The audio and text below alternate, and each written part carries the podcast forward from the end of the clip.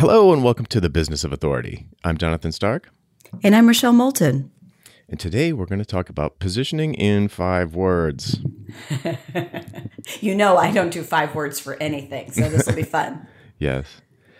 Just quick housekeeping. I hope the sound is going to be okay on this episode. I'm calling from the Bat Cave this week because I'm home with the sniffly kid.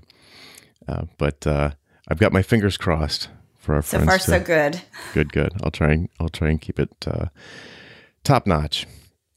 So, the kickoff for this episode is that uh, it's another follow up, uh, sort of inspired by our interview with Todd Tresidder a couple of weeks ago. Well, actually, uh, Rochelle, you were you found something on his website that kind of was the inspiration for this episode. Uh, yeah, I did. I mean, after we had Todd on, I just couldn't help myself. I, I, started crawling all over his website, finding all these little jewels. And one of the things he talked about, and I wish I could find the exact place he did this, so we, maybe we can do that and put the URL underneath this episode. He he described something called a single client need. And he used it to describe how he himself has developed his, I'll call it an empire. I'm sure he wouldn't call it that, but his empire about mentoring um, people with their finances. And the idea is that everything that you develop, every article, every course, every book, every little piece of everything relates back to that single client need. And then it allows him to be laser focused on who he wants to attract and, and what value he wants to deliver. When you were saying that, it reminded me very much of something I talk about a lot, which is, you know, finding the expensive problem and, you know, single client need expensive problem. It's just very, very laser focused. And lately I've been talking about this XY positioning statement, which is an even easier version of laser focused positioning statement that removes half of it and just boils it down to that central value proposition that's at the core of an overall LFPS. And uh, so it seemed like a really good thing to talk about today. Well, Jonathan, why don't you start by explaining your, your XYPS? Sure. So it, it's basically, like I said, minimum viable positioning statement. I find that it's helpful for folks who having a hard time figuring out a longer, more comprehensive version of a positioning statement I usually try and work through with people is I am a discipline who helps target market with expensive problem. Unlike my competitors, unique difference. And so there's four variables to solve for in there. And discipline, which is not not even close to the most important one, uh, oftentimes is the one that people get super hung up on. Should I call myself a software developer? Should I call myself a software consultant? Mm. My contractor, my freelancer, blah, blah, blah, blah. blah. And uh, over the years, I've gotten to the point where I'm like, you know what? We'll figure that out later. We'll figure out your unique difference later when we know who your competitors are. You can't figure out how you're different until you know they are. And then just focus on the central piece, target market and expensive problems. So I sort of call that this XY positioning statement. I help X, that's your target market, that's your who, that's your ideal buyer, with Y. And Y, not WHY, but the letter Y like a variable, is what outcome you deliver for them, what expensive problem you solve for them, not what you do for them. It's not copywriting, it's not write code, it's not I help teachers with writing code or I help teachers with copywriting.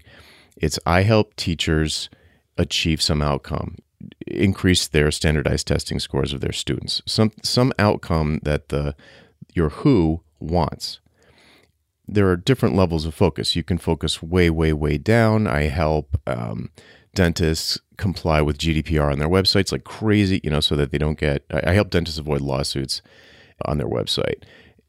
You can get super, super laser focused like that, or you can go super broad because, like, basically all human actions are based on like the desire to be loved and and you know it's basically love and fear are the two main motivators with people so you don't want to get too broad like I help people make more money. It's too broad to be credible. So you kind of focus up and down, like with binoculars. You go more focus, less focus until you find this central point.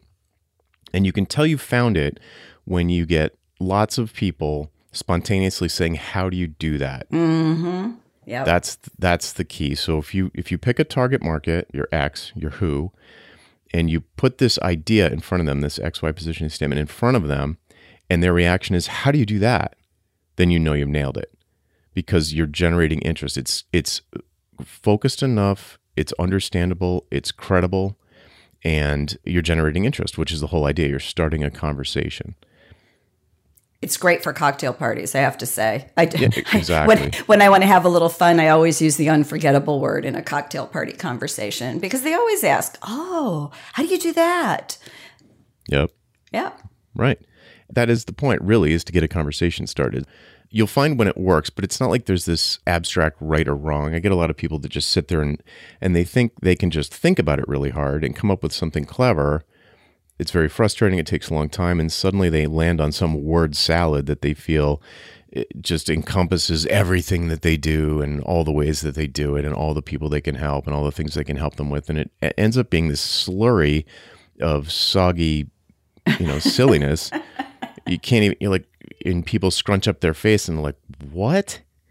It's not about thinking real hard. It's about talking to, to people who you want to help or people who are your ideal buyers or whatever your target market is, figuring out who that is and then talking to them and figuring out which words click with them. What is their problem? What is what is that client need in their words? Well, one way to, to do that too is is to start with the feeling all of us work on transformation, right? We live for client transformation. So if you can try to capture the feeling that you give your clients when you're done doing whatever you do with them, right? If you can capture that feeling, that's the starting point. And then the words, the words depend on uh, what your ideal client is going to most respond to that ties to who you are and how you deliver. You can't pick fancy words because they sound good. They have to apply to you and your work.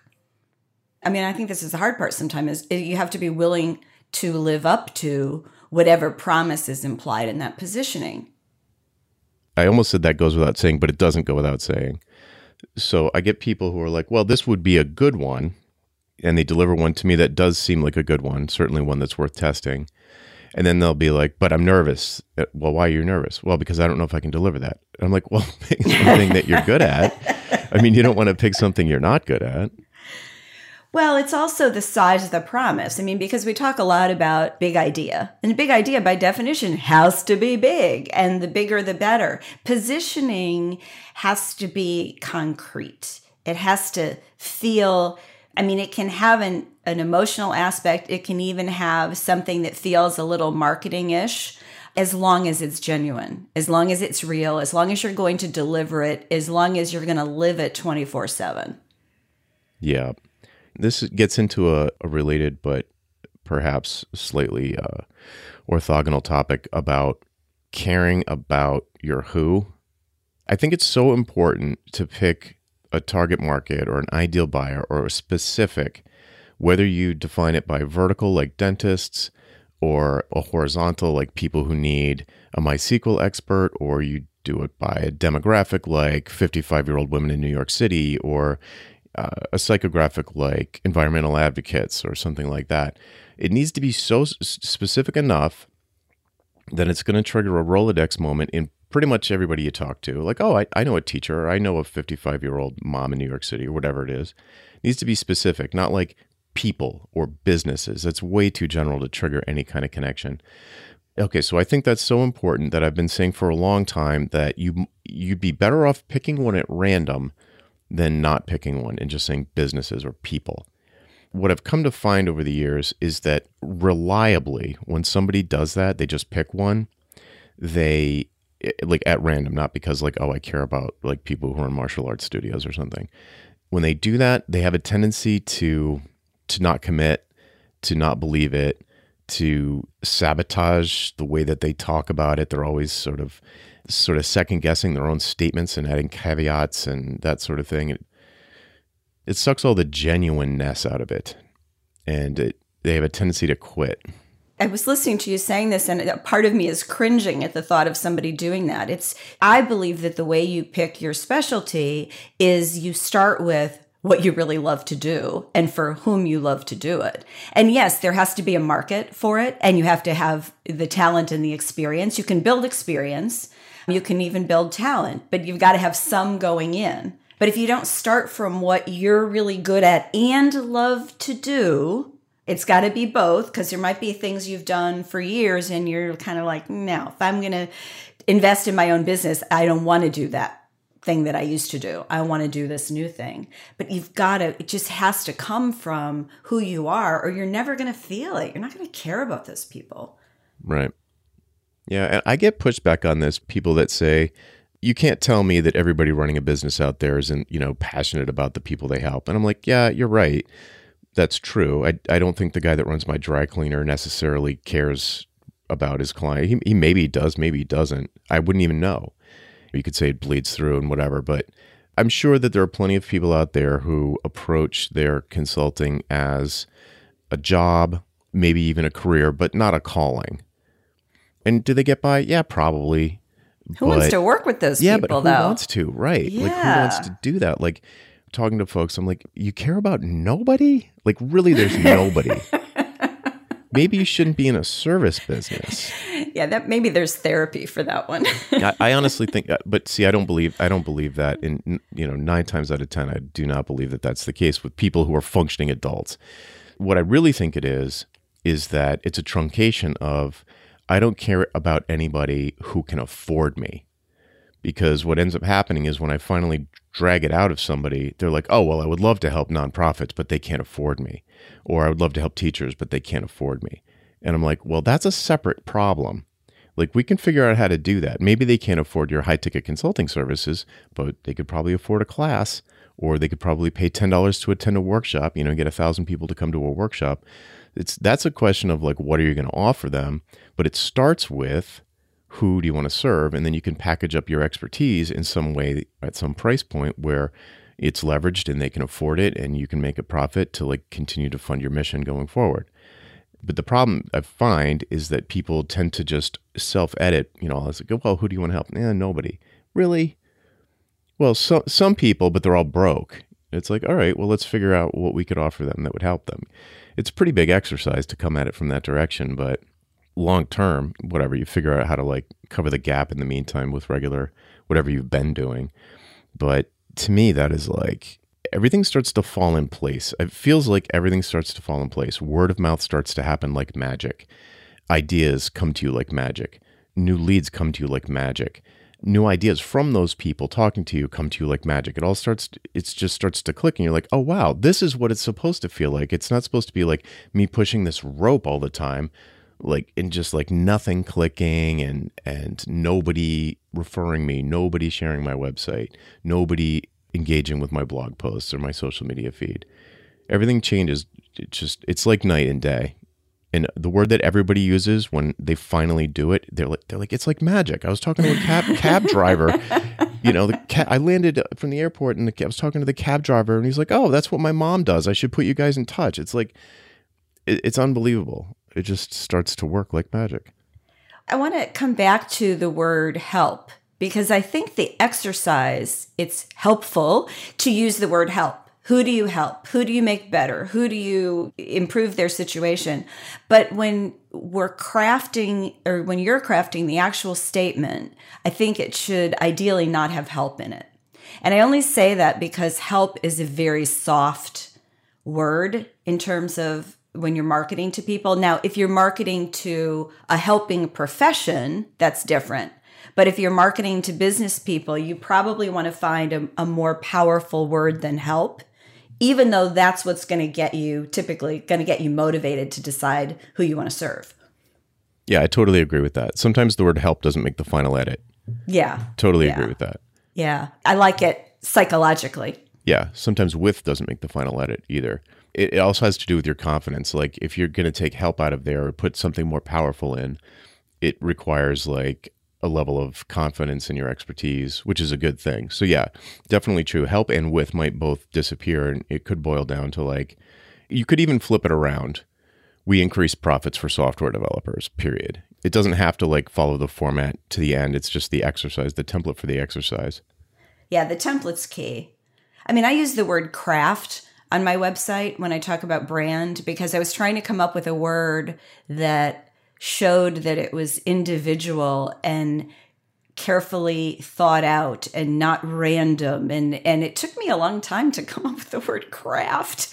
I mean like come on like how, how complicated is that? But it does. You, it takes a while to find the right words. But get the get the feeling first and the words will come the feeling's more important than the words for to get you motivated and started and and talking to people about what you do. Right. It it encapsulates the hypothesis, which you can then validate. You can go test or, or invalidate. You can test test the hypothesis, and people might say it back to you with different words, and you're like, "Oh, that that's how I should say it. That's that's the perfect way to say it." And and it's the um, structure. It's a structure that just gets you started, and then you can um, once it's clicking. I mean, I'm not gonna I'm not gonna give you a C for changing the words around. if your name is spreading and it's working, then great. Yeah, no, I, I couldn't agree more.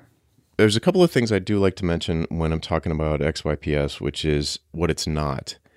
It's not I help X with Y in terms of, or I do X for Y. So it's not I do copywriting for teachers because that's your that's what you do. That's your activities. That's you focused. You want to be or it's, it's me focused if i'm the person writing the statement. It's focused on myself. It's inward focused.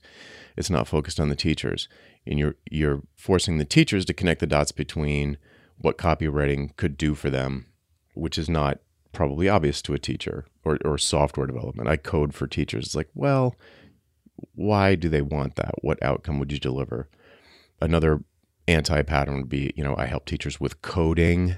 Like, well, what does that mean? What? Yeah. yeah what? I help teachers with copywriting. Like, mm, no. So that can kind of masquerade. It's like you really want the letter Y in the statement. You want the Y to be an outcome that they want, an outcome that they know they want. So it would be something that they'll immediately recognize and immediately be like, how do you do that? And you could say, well, you know, that I use copywriting to do blah, blah, blah, blah. And then you can get into what you might actually do, what products and services you offer. But you've created that question in their mind.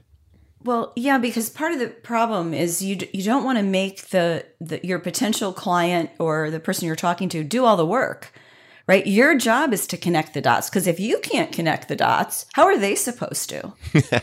right? I mean, right. that's how I look at it. It's you got to make things easier for people and if you can possibly put yourself in their shoes and imagine what they're thinking about. And by asking questions, you can get there. And then you do the work for them. And then you see that aha look in their eyes. So, now another thing that it's not that looks similar is like, and this is actually not a terrible positioning exercise to do it like this, but it's not what I'm talking about, which is I'm like X, but Y. So it's like I'm like Uber for professional photography which is a positioning exercise that I think I first read about in Crossing the Chasm, uh, which is a great book. And the idea is that you draw a comparison to something that you're sure that your target buyer, your ideal buyer is familiar with, and then you indicate how you're like that, but different in an important way.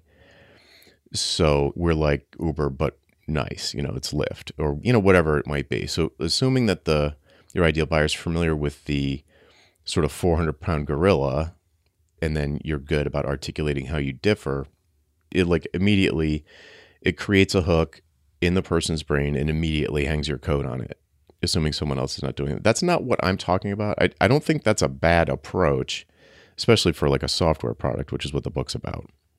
But it's not the same thing i'm talking about here. It's a little bit like uh, what i call your brand neighborhood I try to get my clients to think about the brands that they love.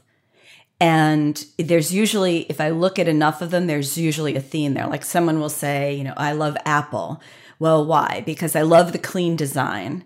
I love the attention to detail. And then they might pick, I don't know, some diamond retailer and we talk about that. So it's like, it's, you don't always have to be the Porsche. You might be the Volkswagen but for really good reasons. I think it helps people that get stuck to kind of think about Am I like a tree? To go through that exercise, it gives them something concrete to compare to and to start thinking about how we market ourselves using some of the techniques that big brands have used for decades. Yeah, I really like that. I like that a lot because let's say I'm working with a student and they they did that exercise and they said apple and then they're doing a whole bunch of things to position themselves as like the cheap option or they're doing things that aren't luxury or they're doing things that are overly compromised. Like would would apple do this? And the obvious answer is no apple wouldn't do that. Apple's very or has been very much like the think different and like we're not we are not for everybody. I mean, it mm-hmm. seems like that's changing now, but Yeah. for, for a long time, they were like, no, we are the premium option. If you're the type of person who buys premium things, then we're the only option. And if you aren't the type of person that buys premium things, we're not interested in you. It's strong, you know, it's very strong, and it's hard for people to be that willing to walk away from the business, basically. Yeah. Well, there's an eliteness to it. You literally have to have to think about that at all times, and you have to balance it with being human, right? So it's not like, oh, you people are not good enough for me, and you don't get that vibe from Apple, but you get this firm price. You have options that are clearly on the high end, and it doesn't seem to bother them if people walk away. Right. Yeah. If you don't, if you don't want a Mercedes, then go buy something else. Like they don't, they don't try and also sell you like a Hyundai. No. No, and, and retail is a good place to look at for examples of companies that sell based on discounts. Bloomingdale's got into that trouble where there's always a sale. So they've literally trained their customers not to buy unless something's on sale. That's a that's a tough model. I mean, that's a race to the bottom. If I was working with a student and I was like, well, what brands do you identify with? And they said Amazon, they'd be like, okay. So then maybe they do want to be the local. You know, they're going to do volume. They're going to have small margins, but they're going to make it up somehow. I don't know how it's, you know, a consultant would do that. It'd be pretty tricky. Efficiency, Yeah, right? Yeah. Yeah. You're going to have other people doing things for a low rate. Maybe you'd offshore them. Well, maybe, maybe not, but Yeah, but for a long time, Amazon was not in the same ballpark as Apple in terms of design and branding and and any of that. They were just like the cheapest one, you know. still aren't. Still aren't. yeah, they're still not, but it's a lot better than it used to be. But it's still a garage sale over there. But yeah, but if someone said that to me, then I'd be like, okay, I can work with that. that that's very uh, sort of brand neighborhood, I think you called it. Yep. That that definitely um, would give me a lot of direction. The exercise that I use, brand neighborhood, is also people in your space. Somebody who's a designer can say, "Oh, you know, I, I want to look like what IDEO. I want to look. I want to look like this. I want to feel like this, but me." And part of the conversation you can have, whether it's with yourself or, or with somebody uh, like Jonathan or myself that you're working with, is you can have that conversation that says, okay, how do I differ? What about this is me? And how can I weave that in? Because you don't want to be like somebody else, but there may be aspects of that brand that you aspire to. And I think a lot of us have, have internalized it anyway when I started my first consulting firm, I swear the first two months, it was like I was making a list of everything that I wanted to do differently than the firm I'd come from. And I loved that firm. I was there for 10 years. I was a partner. There was a lot of things I liked about it. But to leave and start something new, there were things I wanted to be dramatically different. And it's it was a really helpful exercise. Yeah, I can imagine. Yeah. I had fun with that list. So as we're talking about that, it's like obviously you don't want to, especially designers, you don't want to copy IDEO or anybody, Frog, whatever. There's another thing too to that when you're saying like, okay, I want to be like Apple or IDEO or, or you know that that's the feeling that I want to get across. Is that assuming that you're starting out, you know, maybe you're a, a newer designer. Here's the pushback I get. It's like, well, IDEO doesn't have an XY positioning statement. They don't even have a laser focus positioning statement. They're like complete generalists or at least you'd think so from looking at their website. And I'm like, well, that's true. You're right. But they're at a very different stage. and the stuff that Really? got them, the stuff that got them there, first of all, might not have been very effective and they just slogged it out for 20 or 30 years. Or they did something like this way back then. And over time, it was something, and then they broadened and broadened and broadened because they were getting the leads they were getting the jobs they were they were closing the deals. Because eventually one of the things that you'll see on all of these successful companies that people who are just starting out want to emulate the one thing you'll always see is a huge list of really impressive clients that they've worked with. And that to me becomes the thing that attracts new clients they're like they see nike they see starbucks they see apple and they think we're Uber just starting out. We want to be on that list. We want to do the stuff that those companies did. So they get IDEO and they expect to pay a ton of money and they trust that that it's going to be a good investment. So I'm just like responding to a thought that I know crops into people's minds is like, well, all of these successful companies, I don't see their XY positioning statement anywhere. And I'm like, yeah, that's that's you picking up the magnifying glass at the beginning of your career to catch the kindling on fire, the tinder on fire. And once it's burning and you can add more fuel, more fuel, more fuel, you can stay focused if you want. I don't think you need to after a while. I've certainly seen that happen with me where I was hyper focused on independent software developers for year, a couple of years at least, maybe more than that. But after a while, you start to attract designers and copywriters and photographers and even some lawyers and accountants and other people who bill by the hour. And that's fine. You can put the magnifying glass down and just sit back and throw logs on there. But to start out, if you're not, eh, like, here's the thing if you're not getting a lot of leads, you've got a problem. So this is a solution to that problem. If you can articulate a very clear value proposition that people understand, makes them ask, "Oh, how do you do that?" Introduce you to other. I should introduce you to this person. You're getting word of mouth and referrals and all that stuff. It makes it very easy for people to help you. Well, and that's where you just have to have some courage. I mean, we all do, right? Because it feels really scary to put yourself out there as something that feels specialized. But that is the way to get attention, especially now because people have so many choices and we're all bombarded with so much communication. You've got to find a way to break through in a way that's genuine to you and the market you serve. Yeah, courage. It takes courage because it feels like feels counterintuitive. Like how am I going to get more clients by focusing on a, few, a smaller segment? And it's just I'm just telling you, it's counterintuitive. It works. Sometimes it helps if you look at not the big companies, but somebody who's seemingly small and your attention is riveted by them, by what they do. There are messages in that, whether it's that they've got the most amazing copy in their emails or they have these unbelievable images in their Instagram account. But there's something about them that pulls you toward them. And, and we all need that. But it has to be genuine I'm not going to commit to doing beautiful images on on Instagram if I don't like to do it. I can maybe get the first month's worth up there, but after that, I'm like, no, I don't want to do that. But if you're a designer, you're a photographer, you know, you can tell stories with images in ways that that break out from the pack. Yeah, it reminds me of when I had pro photography done for my consulting site and I put on a suit coat and I was just like, this is this is a lie. we had that whole conversation yeah. about the suit coat. yeah, I think I think we had it on the. Sh- I'm pretty sure we talked about it on the show, but I was just I like, we did. I can't. No, it's wrong. I got to throw these out. Yes, you, you, you. I think you promised that you would let me know if you were ever doing another photography session, and I'll, I'll help you choose the right outfit. yeah, I will take you up on that. But I just took that website down, so I didn't need to replace them. Although I, I would replace them if I was going to do that. But I'll let you know if I we'll Skype your closet. There, oh, that won't take long. I have a pile of black T-shirts and jeans. End of story. Well, there you go. There you go. You know what to wear then. And flannel shirts. Uh, yeah, notice I stopped there. Black yeah. T-shirt is better than the flannel. Right.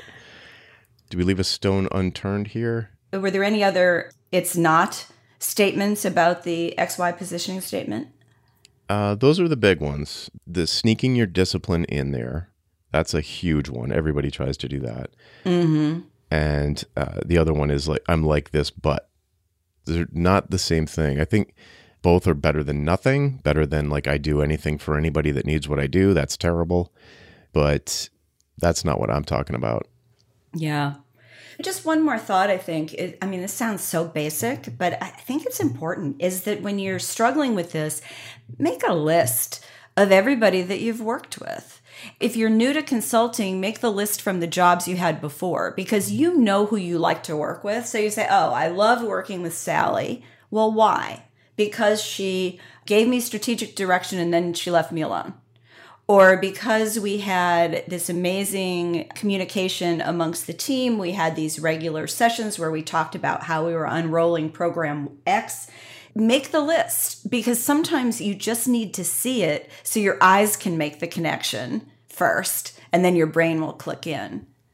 Yeah, that's one of the, the suggestions I make uh, in the blog post about this, which is to, if, you, if you're having a hard time with it, go back through your client list and just make an XY positioning statement for each project you you've ever done.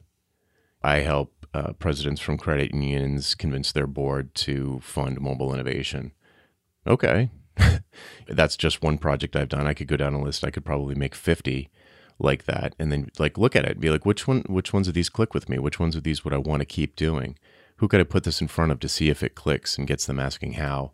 Yeah. And then, sort of sidebar, but you were talking earlier about the client lists and how impressive those are once a, an organization has been developed to a certain point. I mean, I go back to, I think it's a Seth Godinism. People like us do things like this, right? So it's it's people like us, meaning the client that's looking at your site, work with people like wait, I've got my us's mixed up. no, you're right. like you're right. people like me work with people like us. Maybe that's a way to say it. yeah, Is it's it a, a birds yeah. of a feather. it's even a tighter concept than brand neighborhood because these are folks you've actually worked with. But that starts to tell a story all by itself. And if you can do it with visuals on your website, like a logo, a, a well known logo, mind you, or if you're a designer, logos that you've created for those companies, but that visual is super impressive in a nanosecond. Mm-hmm. Yep. Yeah, it immediately gets the message across. All right. So I can hear the Indians getting restless downstairs, so I should wrap up. All right. Well, we can wrap it up there. Okay.